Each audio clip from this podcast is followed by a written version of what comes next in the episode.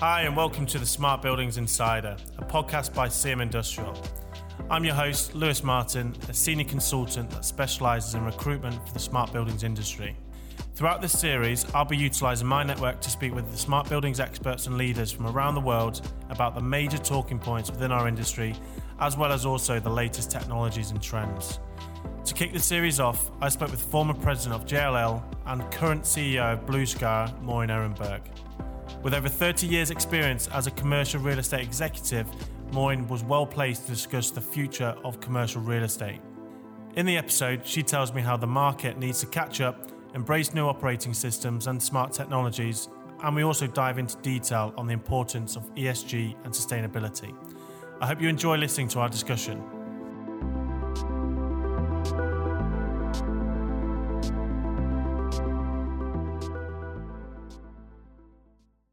Okay, well, welcome, Maureen. Thanks for coming on the show. Well, thanks very much. I'm uh, really looking forward to this. No, it's a pleasure. Um, I think for our audiences, it'd be great to just have a, a quick overview of your your career history. Um, I think it's fair to say that you're a highly decorated real estate professional. Um, so, if you can just give us a, a run through, I guess, where it started and, and where we are now. Okay. Well, thanks, Lewis. Um, my history has been on both the investor and the corporate real estate side. I've spent about half my career in each, starting on the investor side. And I've held executive leadership roles with Grubb Ellis Knight Frank, uh, CBRE, JLL, and then uh, most recently WeWork uh, before founding our firm. Yeah, aside from that, um, again, I mentioned highly decorated um, Woman of Influence Hall of Fame, as well as Realcomm Lifetime Achievement Award, which are two incredibly, um, well, amazing achievements. Thank you. Um, yes, the, I've been I've benefited throughout my career for the advancement of tech in real estate, and so that's been a very very important part of my journey. Okay, I think with with this podcast, we'll be discussing ESG and and also technology. Um, first of all, can you talk us through um, the creation of Blue Skyre um, and the the mission that you're you're delivering today? Sure. Um, I've co-founded the firm with a couple of other uh, very um, uh, distinguished uh, real estate executives, and we are absolutely focused on driving the change that we've seen occurring. We do believe that neutrality and uh, kind of sovereignty is so critically important at this point, particularly as you advise and discover what it is that you're going to do with the changes in the portfolio. So we're really just focused on driving digital transformation and um, managing whether it's investor or corporate uh, portfolios, the performance. And so we have just three primary offerings, and one is um, just the advisory and the, the strategy execution piece for connecting the dots between the real estate and the technology, that implementation. Second of all, there is a growing trend for firms, in the past, firms would either insource or outsource, and there's like a blur right now occurring. We've really focused on the insourced and the blur, the groups that are looking to try to bring more tech in house. And so we provide a platform as a service supporting those internal groups to leverage this leading platform that we've developed uh, and can help them literally it's not a proprietary platform. It's actually taking the best in class tools for them and then helping them operate it. And then finally we have synergy park. That's our performance management tool. And what that does is it pulls in various data sources um, and basically captures an integrated view of what is actually occurring in the whole operating system uh, for that ecosystem. And that is for a corporation or an investor uh, across Okay, brilliant. Um, and your second point about technology, um, I think it's fantastic that we're, we're, we're at the stage where we are now within um, CRE smart buildings in terms of people need to make changes, uh, improve te- improve their technology within buildings for one reason or another. Um, but we are still so far behind, and we're playing catch up. Um, this question is always floated about uh, LinkedIn, other platforms, but I think it's so important to get industry leaders' view on it. Um, so, from your perspective, why is technology and, and also why are processes within buildings 20, 30 years behind?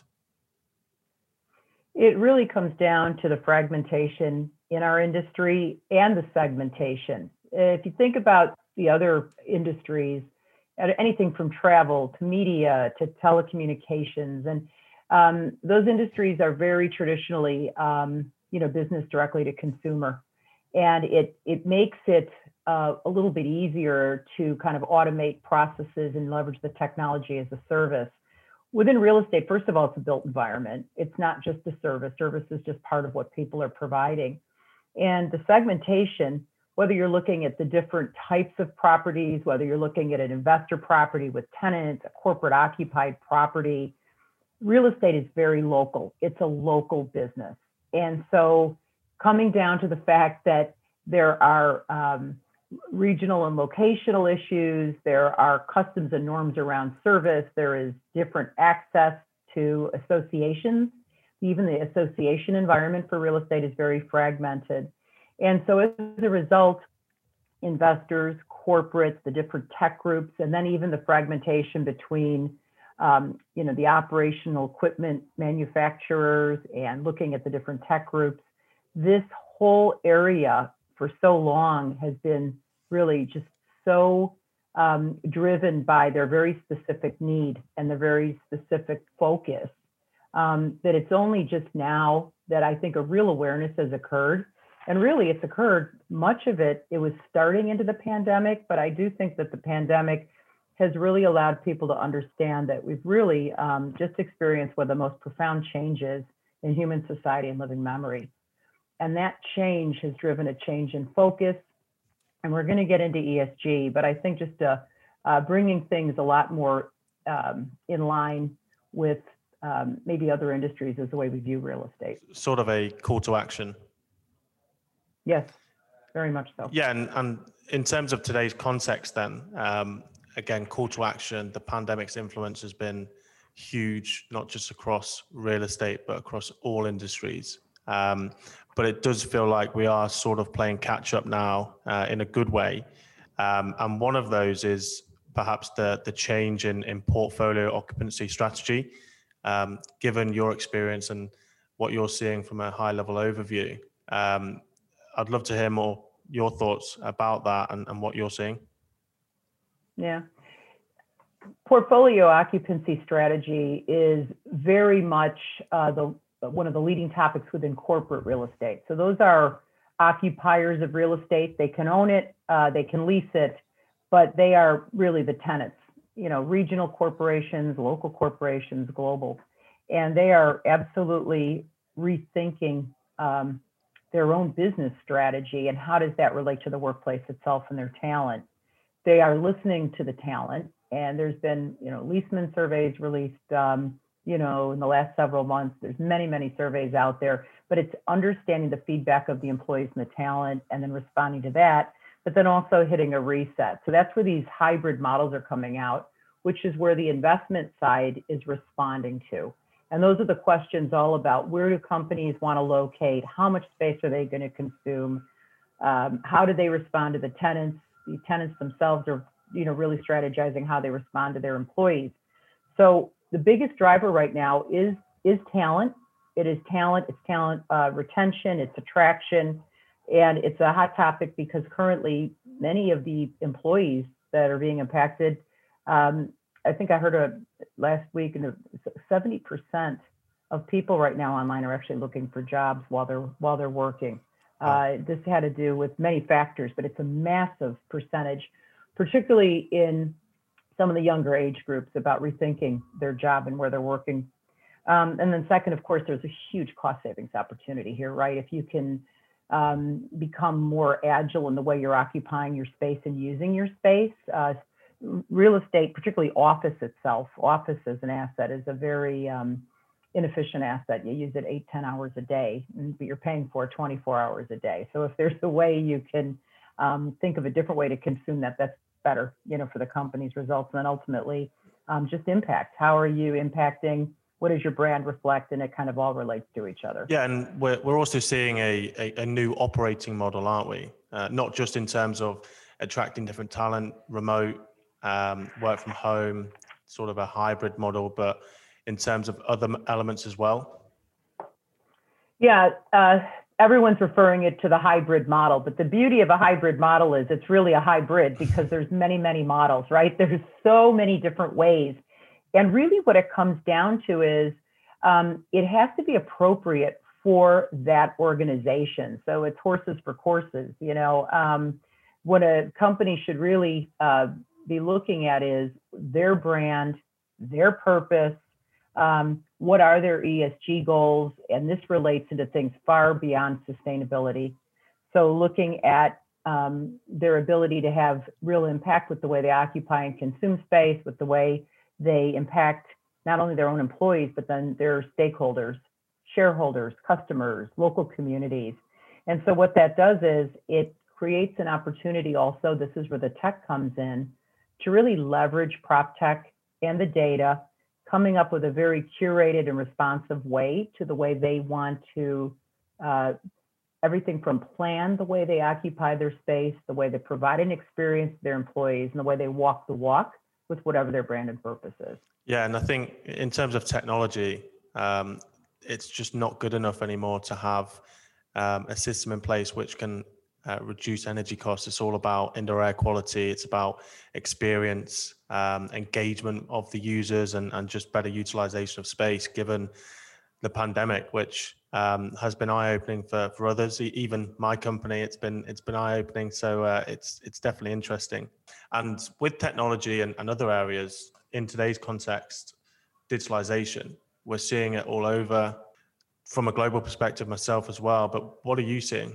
Uh, there's a an interest, um, a very very significant changing interest in what that means. what I have seen is that for the five years leading up to the pandemic, uh, there was resistance, uh, there was confusion, and there were um, sort of it was almost like a myopic view of looking at either uh, the operating systems themselves and like you're talking about energy consumption, uh, or looking at some of the experiential apps with everything from room reservations to lighting systems that impact that kind of curated work environment.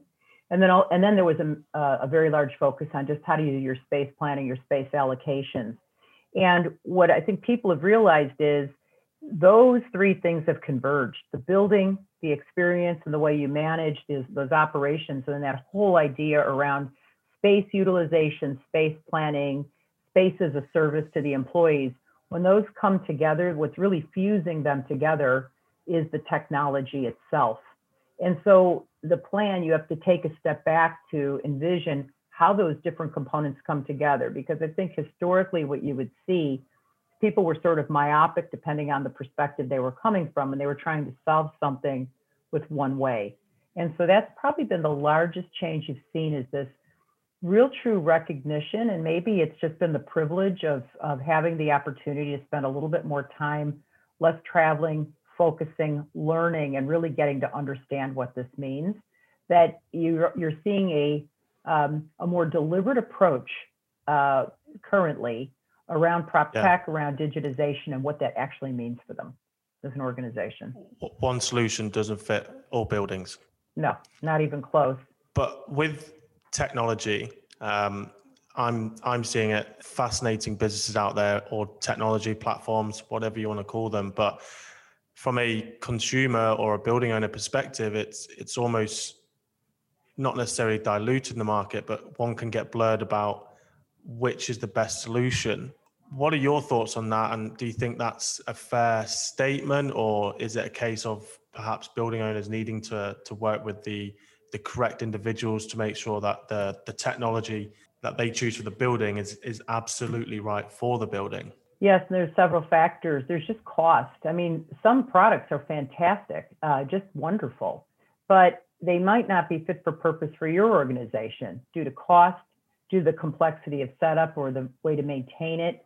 Uh, you know, simplification is very important. Some systems, I don't care, you know, no matter what the intent is, sometimes they can be far uh, more complicated than people would think, or there's other factors that need to be involved with systems integration. So one has to be just realizing what your budget is and what expectations are from the business itself, what you're trying to deliver on, and then having absolute independent advisory regarding the different systems. I was speaking with a client recently.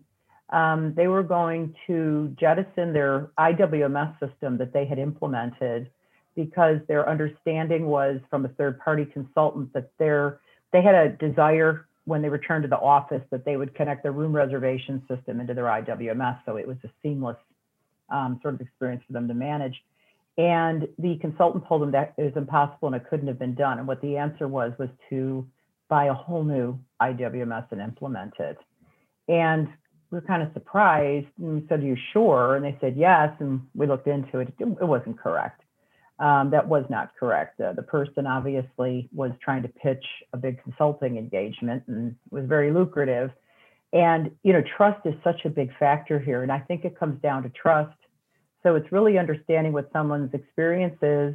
Um, IT is great. What we are seeing though is that operations technology and having operational experience is so important because even if you're a great IT person, if you don't understand how systems operate, how you deliver experience, how you interface with the users of space, and what you usually see as typical issues, sometimes those you know real life needs are not baked into the solution. So it really is um, making sure you've got someone with experience will give you independent, real advice, even if it means that they're not going to get a big sale that they're not representing a lot of technology. So you soon find out that they're pushing a certain set of technologies because that's what they're aligned with. Um, so anyway, that's that's that's my, my recommendation is just making sure you've got independence and you've also got that operating influence, not just IT. Okay, that that's an interesting point, um, and not just necessarily about technology, but about the different um, strategies in terms of port, portfolio occupancy and, and also this new operating model. Um, it's it's different um, that the real estate has never real estate industry has hasn't been um, where we are right now. So how do building owners or how do building operators monitor performance from from all aspects? Well, building owners and operators are in a, a whole different situation right now. They're trying to respond to the tenants. If you're in industrial space, you're also getting to understand those occupants better because typically those are triple net leases and so realizing that if you offer some sort of much more uh, powerful ESG program, everything from, you know, waste and, and what you can offer just regarding metrics there, solar programs, if you're doing roof replacement or, or even giving them some sort of a access to sharing something 50-50 where maybe you traditionally would have done it yourself. Um, the, the understanding and that bridge that's always been very uh, far apart and vast between the two sides is actually uh, the, that gap is being bridged uh, much more closely. And it is a very good thing to see because it's, you know, we talked at the beginning about the fragmentation. One of the largest ones have been between investors and property managers and understanding how the technology comes into a building, but it kind of stopped right there at the tenant's door. And then the tenant sort of takes it from there. What you've realized, though, for example, during the pandemic, is that you're reliant upon those building systems the filters that they're using, how much fresh air is that landlord bringing in every hour, 15 minutes? What are they doing to make sure that the indoor air quality is good and high? So there's just been this recognition that it really does matter. It doesn't stop at your door, and you have to view the occupancy and what your tenants' needs are as well as your own operating needs. So, um, in all, it's uh, having a very um, kind of deep understanding, going back to building systems, what's out there. And many people are just going through an educational process right now about realizing there's a lot that they didn't know. In the past, they didn't know they didn't know. At least today, there's an awareness that they have to become much more conversant on these topics. And that probably leads us on to one of the biggest topics over the last 12 months, and, and I believe will continue to be um, a huge topic um, ESG. Um, even a company the the size of what we are, we're we're, we're discussing it um, at the high level. Um, how do you think ESG has had an influence on the likes of digital transformation? ESG has been leading all of this for years, but the recognition that ESG has been fundamental to it has been a little opaque to a lot of people. And um, I've spoken on this topic, and you can go to you know several you know major universities. If you go to the environmental schools, they were seeing it too. It was just kind of a hard way to draw a parallel and understand what the impact was. But early on, you were seeing massive trends, changes, everything from understanding the supply base, understanding CO2 um, emissions, understanding um, what was going on in compliance and audit. But if you kind of mapped all the major business trends that were happening, they were all impacting commercial real estate. And in some ways, I think real estate wasn't quite sure why all of this uh, risk management, you know.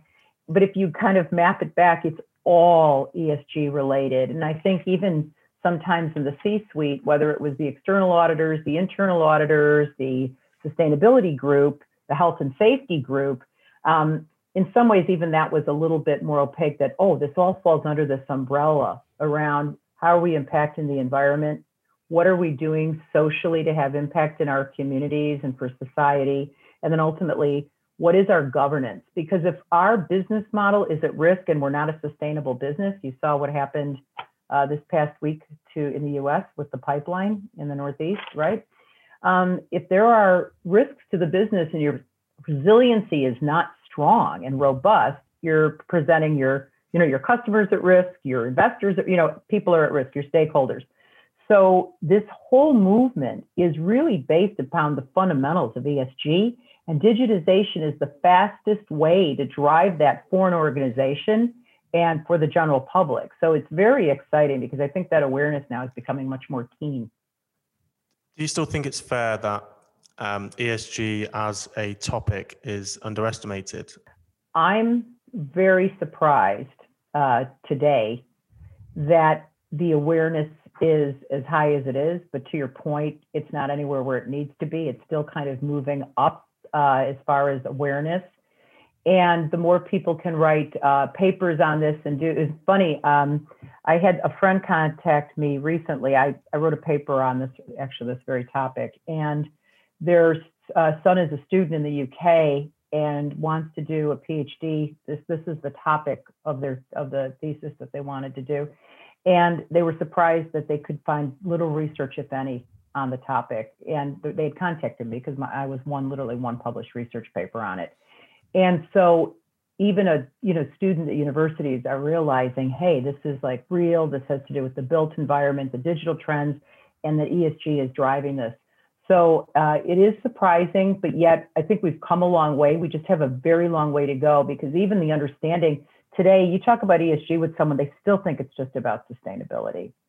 And it really is, it's a complex mosaic of many, many, many different drivers uh, that have to all be kind of thought about. You don't want to boil the ocean, but you've got to think about it because they're all part of this uh, roadmap that you're putting together when you're thinking of your digital roadmap and your process and your workflow roadmap. Uh, roadmap.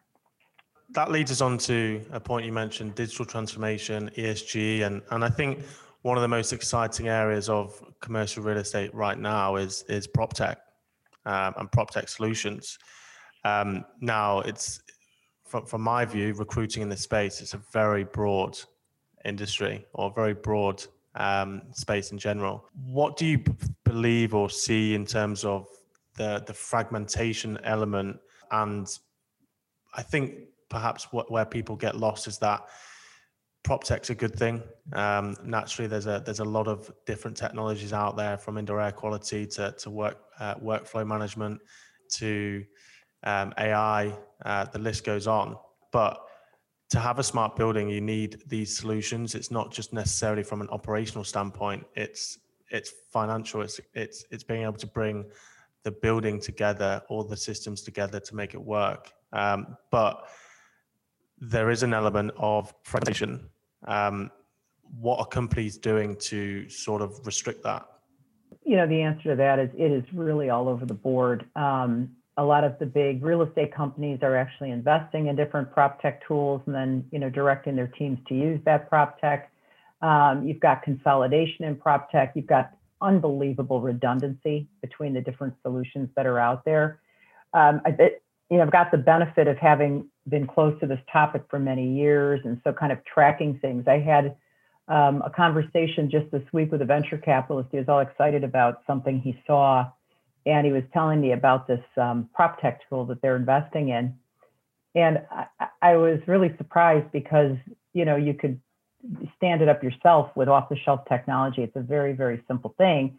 But what occurred to me is it was in the property management space, and the property management space in general is a laggard. So I'm sure that they thought it was a huge innovation, but it's something that literally, if you wanted to set it up tomorrow and you were a big service provider, you could do it yourself.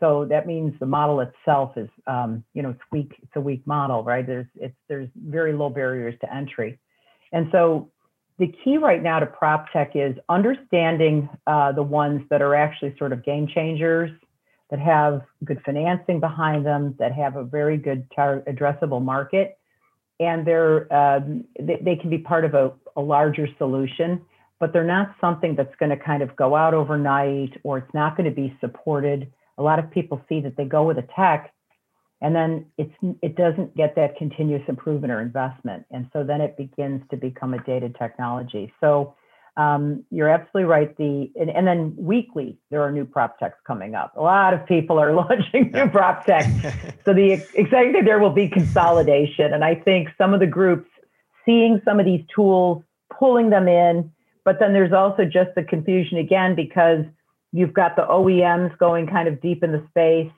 you then have the smart building groups that can do everything from, you know, the blue uh, blue mesh networks, the BACnet. You've got the proprietary networks. Yeah. And then you've got the different IWMS systems and now co-investment between OEMs and those.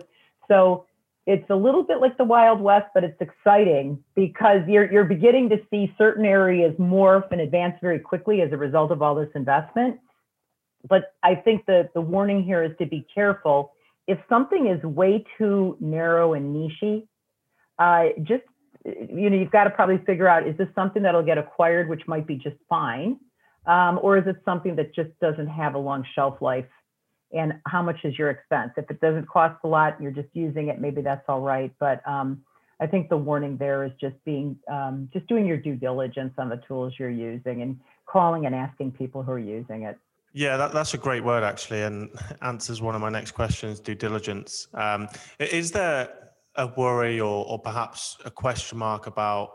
Yes, that there is consolidation. We're seeing lots of acquisitions or mergers within the prop tech space. That probably one a mm. week at, at the moment, which again is great. It's exciting for the industry, but from a building owner standpoint, or in your role itself, founding this this new company, is it difficult to um, sort of weave between which technologies are the best or, or do exactly what they're, they're, they're meant to do, what, what they're being marketed to do, um, and able to then relay that to the customer? Is, is that something that can be quite challenging given week to week new technologies, new platforms, new companies are being set up? I think where my partners and I view something that we took for granted. We've taken it for granted for a long time, and just this week realized we shouldn't really take it for granted. Is that our deep experience in real estate and operations? If you've spent your career, um, you know, running large transformations, setting up different portfolios, working with customers on their the biggest business issues they're trying to solve, and then you hear a prop tech tool, and then someone starts talking through how it works if you're an operator who's operated other systems before or understand it, you can listen for a minute and be like, gosh, that is super useful. That would be amazing. Or what? You know, like what? Why is that tool created? Just because? And then you'll ask them, you'll go a little bit deeper on it. And you can begin to kind of rank very quickly again what would be replaced, why it's just uh, a, something that's been launched that can be replicated very simply an idea that you can say it's a great idea, but I'll just do that myself, right? I can just use my current technology to do that. And so that's the, I, I would tell you the important thing is to get the right group around you when you're planning this human resource professionals, uh, operations, property operations, and real estate professionals, and then the IT. And then, of course, uh, you want the input from the people who are going to be using it themselves, like what, what they like, what they don't like. But, but if you get the right viewpoints at the table, uh, you'll get a much more balanced view. Even looking at some of the apps you're looking at launching or some of the prop tech, some of them might say, yeah, that'd be great. Some be like, I'd never use that. I'd never use it. So um, that's my input on that. Okay, good. Um, and although the industry is moving quickly and and um, in a, a, very positive direction. Um, there's still challenges. Um, what do you see as the perceived limitations currently and and also um, post pandemic? It's a very competitive marketplace. Uh, the limitations, I believe, are the companies that don't understand that we're working in a shared experiential economy. And if you're open to partnering, if you're listening to who your competition is, if you're working with others, and you're understanding that you're a piece of a larger ecosystem, I think you'll do very well. You'll listen, you'll you'll thrive if you're someone who's uh, easy to work with, open to partnering with other systems, and even if you have the capabilities to do plus plus plus, yeah. if you can admit that maybe this other system does those plus plus pluses better than what your core system does, but you're really good at this, um, I think you'll do very well. The ones that have proprietary platforms, they won't integrate. They don't have open APIs. They want to dominate. Um, that's a very old school mentality. And I think I would caution someone who's looking at a very closed system to understand that um, the idea of being an open system and being able to integrate, because that gives you, we keep talking about the flexibility and the agility, that allows you to not only introduce continuous improvement, but it allows you to kind of flex and change over time, which is what you're going to need to do. And especially when it comes to performance as well. Um, when when you think about closed systems, closed networks, um, it's it's very difficult to get the the data out that belongs to a building. Um, and when you don't have the data, you can't manage the performance or monitor the performance correctly. So I think for me, that's um, a, big part of it and what makes it so exciting. Uh, because over the last four years, we are slowly, uh, from my from my own view, seeing the the transition, the shift from uh, proprietary networks, pri- proprietary platforms into this this open and open's a big word and can be often misused, but this open um, source space. Yes, open and um, co- it needs to be collaborative. And I think ultimately the next thing you're going to see is a willingness to sort of share. So it's like if I'm better at this, can I be the host to do this, but then let my partners come in and do those other pieces?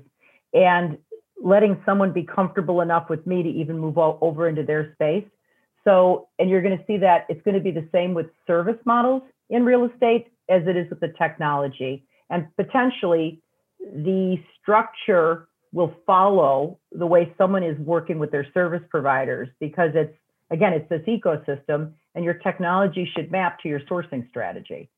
Interesting. Um, well, Maureen, it's been an absolute pleasure having you on the podcast. Um, before we part, uh, just a couple of questions. Um, exciting times for, for you and the team. Um, what does the, the rest of the year leading on to 2022 look like for, for Maureen and, and Blue Skyre? We have found that uh, the way we viewed the space, we're uh, seeing some very positive reinforcement. So we're focused on the investor side and the corporate side, but I'm sure, Lewis, this won't surprise you. It's on ESG measurement and bringing that data in and um, really creating a much more focused way of reporting rather than just utility consumption, helping them gather those other data points so they can at least set a baseline for their ESG performance. And so, um, yeah, we're very excited about it, but that's our continued focus is really taking that overarching strategy. And then again, creating an opportunity for someone to measure performance. We're neutral. So it doesn't matter the technology, doesn't matter the suppliers. Yeah, that's good to hear uh, and exciting. I'm looking forward to following the progress that you make. Um, final question: um, outside of your work and and um, the business, what's most exciting for you currently within the space? I guess what's most exciting is the change that's happening. It's um, it is creating a whole level of uh, new opportunity for people coming into the market people, uh, what you find is if you talk to a lot of real estate people, how did they get into real estate? Many of them did not decide that they were going to go to university and go into real estate or, you know, whatever. FM. And that were FM. yeah. And so um, this whole change around the built environment and workplace strategy and how human resources impacts the utilization and productivity, you're seeing entrance from business, from um, statistics, people in um, BI and analytics. So what's happened, data scientists. And so there's this very different awareness around what the built environment is and actually deliberate interest of entering into our field. Okay, great. Anything else to add? Just some takeaways. I would just say that, uh, you know, kind of the bottom line on this discussion is, you know, ensuring alignment. I call it like the ABCs, just alignment around your ESG goals and your brand, and then what your digital strategy is. They need to be aligned. Um, and then B is just understanding the business case. The typical ROI that people use, two year less payback on an energy program, it's different. What's the productivity? What's the utilization benefits? What's my ESG impact? How do I mitigate risk? Those need to play into your new business analytics to underwrite a, a case. And then ultimately, just it's very dangerous to become complacent right now. You ask what's exciting, it's the change, and it's easy to become complacent it really is time to sort of take action. You do not have to boil the ocean, but it is time to really recheck where you're at, relook at what you've done. Um, pricing is very competitive right now in the prop tech space, and I think it's maybe a little bit easier today than it was before. So um, really, just I think recheck if you need to reset what you're doing. Okay, fantastic, Maureen. Thank you very much for your time. Sure. Thanks very much, Lewis. Great to see you. Bye. Bye.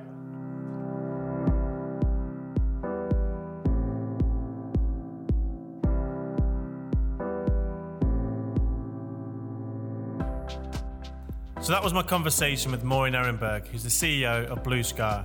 I'd like to thank Maureen for her time and fascinating insight on the future of commercial real estate.